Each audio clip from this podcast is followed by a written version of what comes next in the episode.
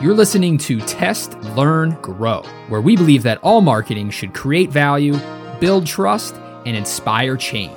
This is the Level Agency way. Hey, Miles here from Level, and I am proud to be your podcast host. In every episode of Test, Learn, Grow, I'll be joined by agency team members and other members of the marketing community for radically candid conversations on all things marketing. So, without further ado, let's dive into today's episode. Hello, everyone, and welcome back to another episode of Test, Learn, Grow. Today, we are joined by some repeat guests. We've got Sean Wade, one of our creative producers, and Abby Young, one of our media managers. So, Sean, Abby, thanks for coming back again for the podcast. Hey, how's it going, Miles? So, since we did fun fact last time, not going to put you through that again, but we'll break the ice with a, a different open-ended question. So, since this, you know, we're currently in the midst of fall, right in the middle of it. I'd love to hear from each of you what your favorite thing about fall is. Yeah, I can go first. My favorite thing, well, I have two favorite things. One is football season's back, and I like going out into the fields and tailgating and cheering on my Penn State Nittany Lions. But my other favorite thing is the bugs go away. So that is really what I'm looking forward to about like this next season because I I'm over it. I I can't deal with it. They they fly in my hair. It's just not fun. So that would be the most understated fall fact I've heard. Like that's so true. No no bugs. I'm, yeah, no. I like I think that like started becoming something I really thought about when we had that giant cicada outbreak in the summer yeah. of like when I was in like second or third grade. And clearly it had an impact on my life because I'm still talking about it. So formative years bug experience. There you go. Yeah. All right, Sean, from tailgating to no bugs, what do you got to add to the fall mix here? I got a second the no bugs thing. Sitting around like friends at a fire, like not getting eaten alive. That's nice, but I got to go fall food. It's like all like rich, hearty, like soup, stew, like break out the slow cooker. I'm all there for it. All things pumpkin at Trader Joe's. Is that your vibe? Come fall? No, not, I'm not a big pumpkin fan actually. Oh, I gotta say, Trader Joe's. It's not pumpkin, Sean, but the butternut squash mac and cheese, like little pre-made meals. That that's like one of my favorite fall items. We have six of them in our freezer right now, I believe, maybe five because I just had one for lunch. But yeah, talk about marketing. That's the, yeah. that's the ultimate marketing. Trader Joe's get it before it's gone. You know, they only they only have it for so long, and then so you have to stock up. They're, they got mm-hmm. us. Well, it sounds like we could do a whole podcast, guys, about fall. So we'll have to put that in the books for next year. But we are yeah, here to talk about user generated content. In a way, we kind of just did a, a UGC piece for Trader Joe's. So that's funny. But it's what it sounds like, right? It's when users out there generate content that a brand uses. Sometimes it's on purpose, like on behalf of brands. Sometimes it's just what people put out on Instagram and tag a brand when they're wearing their product or enjoying one of their services. And it's a way brands can then leverage what's already happening and highlight it in a way that feels authentic and not like an overly produced, you know, marketing piece. So I know you both from the creative side, Sean, and then from how we take the creative assets and, and put them into media campaigns, Abby. You guys work with this quite often. I'd love to hear your perspective on why you think user generated content works so well. Sure. Yeah. So I'll be collecting my check from Trader Joe's later. Um, there you go. First of all. But Sean, do you want to take it off first? Yeah, sure.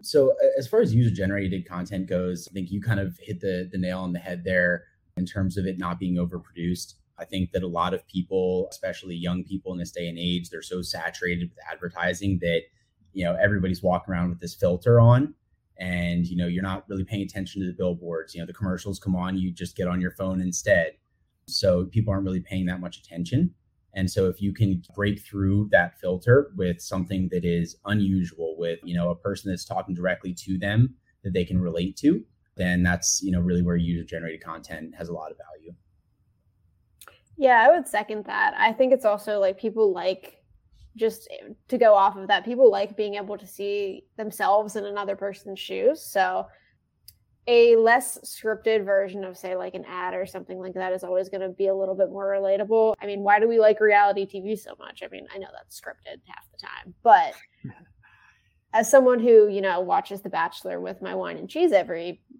Monday, Tuesday night, it's it's definitely part of it. It's like, oh, I could actually be on that show or maybe I could be in this ad or it's just more generally relatable. Yeah, I think what you both touched on is true, right? What you talked about, Sean, with the younger generation, it feels like older generations, the aspirational uh, aspect of advertising was big. There's like the celebrity spokesperson. Like, I want to look like this person who's, you know, rich and famous. So if I'm any rich and famous, I need to use this product. Has shifted away from that into more of like, this person feels like my buddy, even though I've never met them. And if they like it, chances are I'll like it too because I see myself in them so it's less aspirational. It's more just like, this is me right now. So I need this thing right now. And it, it spurs that action and that conversion online. Yeah, absolutely. And especially if you can, you know, talk about overcoming a problem that somebody else has had. You know, you, you go to a new town and you're talking with somebody, uh, you know, out on the sidewalk and say, hey, where's a great place to go eat? I can't find anywhere. I'm new to the area. They give you a recommendation. You're, you're going to go there. You know, it's it, 10 times out of 10 over some place that just popped up on Google. Yeah, and I would also say, like, from a generational standpoint, if you think about how we consume media now, I think that's a big part of it. Obviously, today we have. TikToks and Instagram and, you know, Facebook and everything that is user generated content, right? That's a user generated platform. So people are more familiar with it. So they're more likely to be engaging with that rather than, you know, back in like the 60s. There wasn't, that didn't exist. So you went out and you saw these posters of, you know, this woman like for example advertising like a vacuum cleaner or something like that and she just looks glamorous doing it and be like wow that's what i want to be. But you don't really see what other people are doing at the same time and what it's actually like when it's a lot more of the latter in today's kind of media atmosphere. It's just really interesting and i could talk about that for like days but we can move on. Yeah no i think we've, we've made the point. It's a good one so that spurs the next question. It's like, okay, we get it. We get what user generated content is. We get why it works. Now the question becomes, how how do I get how do I get it on purpose? Right? Like because we can go and source it like as it comes up organically, but there are ways to generate it on purpose with the idea of using it for your marketing in mind. And one of those is an app and service that we use at Level. It's called Billo. So I'm going to kick it to you both to talk about that. Like, what is Billo? How does it work? How do we use it? Yeah. So Billo, as you said, is an app that we're using for user generated content here at Level. It's a creator marketplace where you can go and uh, put out a job. So for anybody watching this who's familiar with Fiverr or any of those, you know, sort of like gig economy sites, you can go and say, "Hey, I'm looking to uh, have a piece of content created around this product if you feel that you are a good applicant that is, you know, within these specifications, so you can narrow it down by age, gender, things like that, then you know, please apply. And then uh, essentially just review the applicants, choose the ones that you would you know think best represent your product and maybe the people who are going to be buying your product, and then send a either a free or reduced cost product to them for them to review, get some content back, and then you have your UGC. Yeah, that's Sean's the Sean's the Billo wizard on our team. So then on the media side of things, we just we just put it in and and plug and chug now. It's a little bit more than that. Yeah, it's a super great platform. And honestly, I've thought about joining myself because that sounds wonderful. Just take a video of yourself using a product and hey, that's how you you stock up. Who needs a wedding registry, right? I mean, yeah. So well, one one thing I think yeah. Abby, you may be downplaying this a little bit, but one thing that the media team does that's really helpful when we're creating the content in Billo is the audience persona and letting us know, hey, these are the people that we're going to be targeting with this creative. And it's definitely a big part of getting that UGC made. Yeah, absolutely. I I did like kind of skim over that a little bit. I'm realizing. But before we even, you know, this is something in any sort of creative that you're making, you need to understand who your audience is. There's a few different ways to do that. Obviously, you can look in like your Google Analytics and see your demographics. you can look at your ads and see, you know, how which one's more engaging with what audiences, you know, locations. Again, basic demographics you could find on Google Analytics as well. And you can also look at your comments and see, you know, what are people kind of saying about your product throughout your ads? Is there something we can pull and get inspiration from? There's just so many different sources to trying to find your audience persona and obviously, you're also going to want to talk to the client and be like, what is the feel of, like, if you had to make your audience one person, how would they look and how would they act? And it's really, it, that kind of guides where you go. And then, you know, Sean makes it happen. So it's great. Makes sense. You select those people that fit that. So the audience sees themselves in that in that piece of creative, right? Which the goal to make golden is for that to drive sales. And so, from a media perspective, Abby, what do we see here? I know we've got some examples, and perhaps you could touch on like a specific client case study, but I know it's been like like mind blowing. We sat back and we're like, holy, oh my gosh, like we didn't expect that. It, it worked that well. So, talk to us about that, please.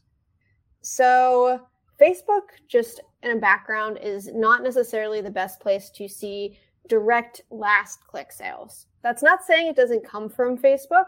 Facebook, if you look at their sales that they say in platform, it's going to look very different than your last click because I mean, think about your buying cycle. You maybe see an ad on Facebook and then you maybe think about it a little bit more and then you see it again and then maybe you click on it and then maybe you buy it or maybe you then search for it and then you, maybe you buy it.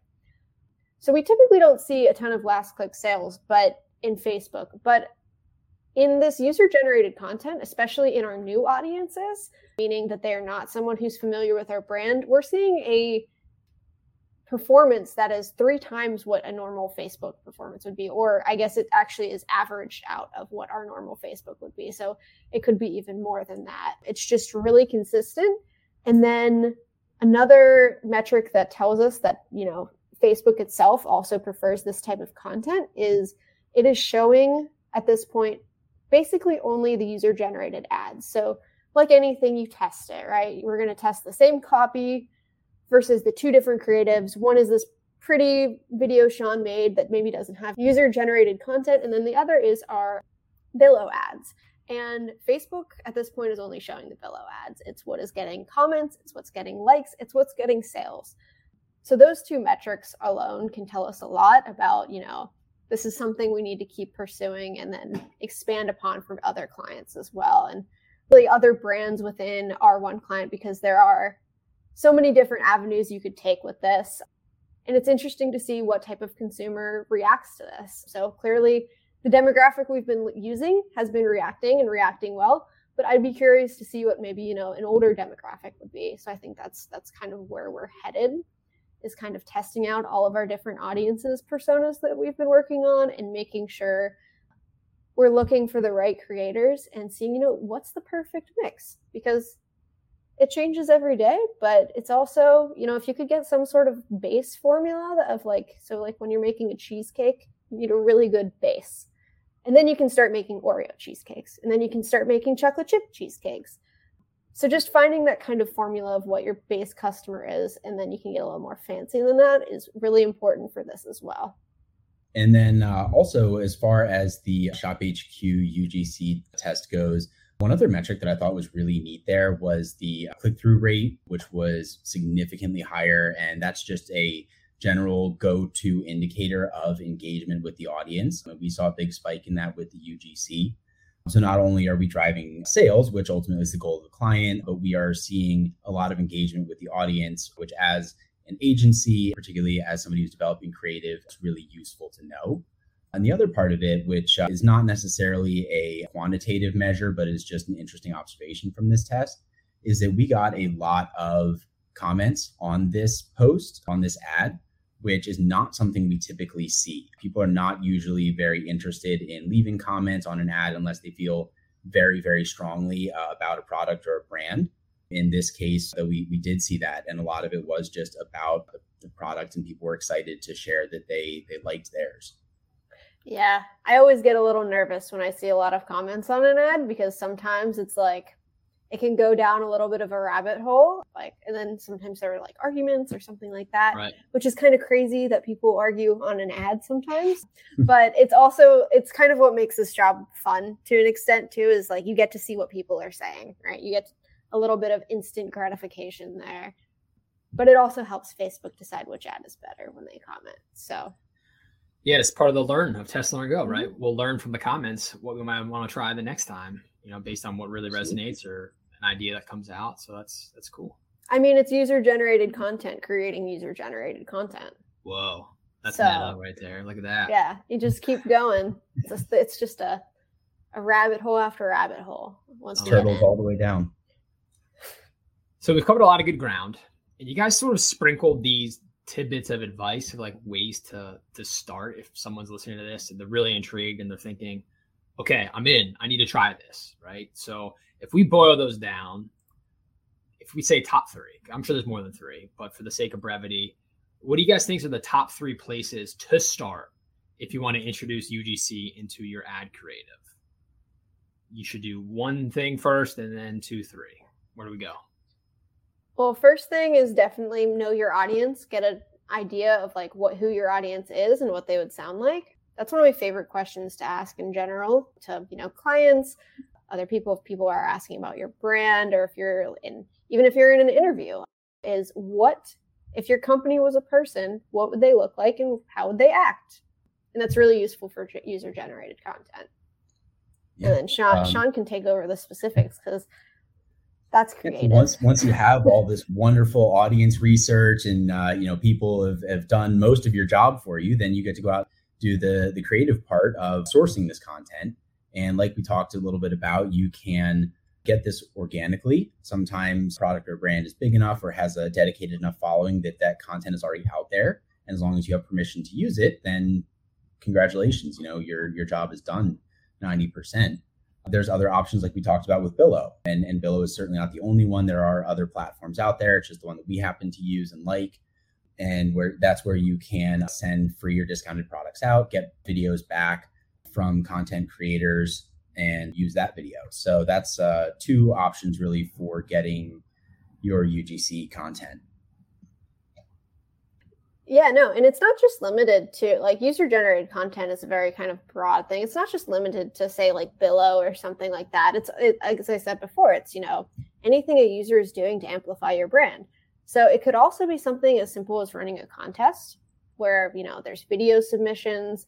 You see that a lot. That's a test i really want to do soon. I just love giveaways and contests though just just in general. I'm a big fan.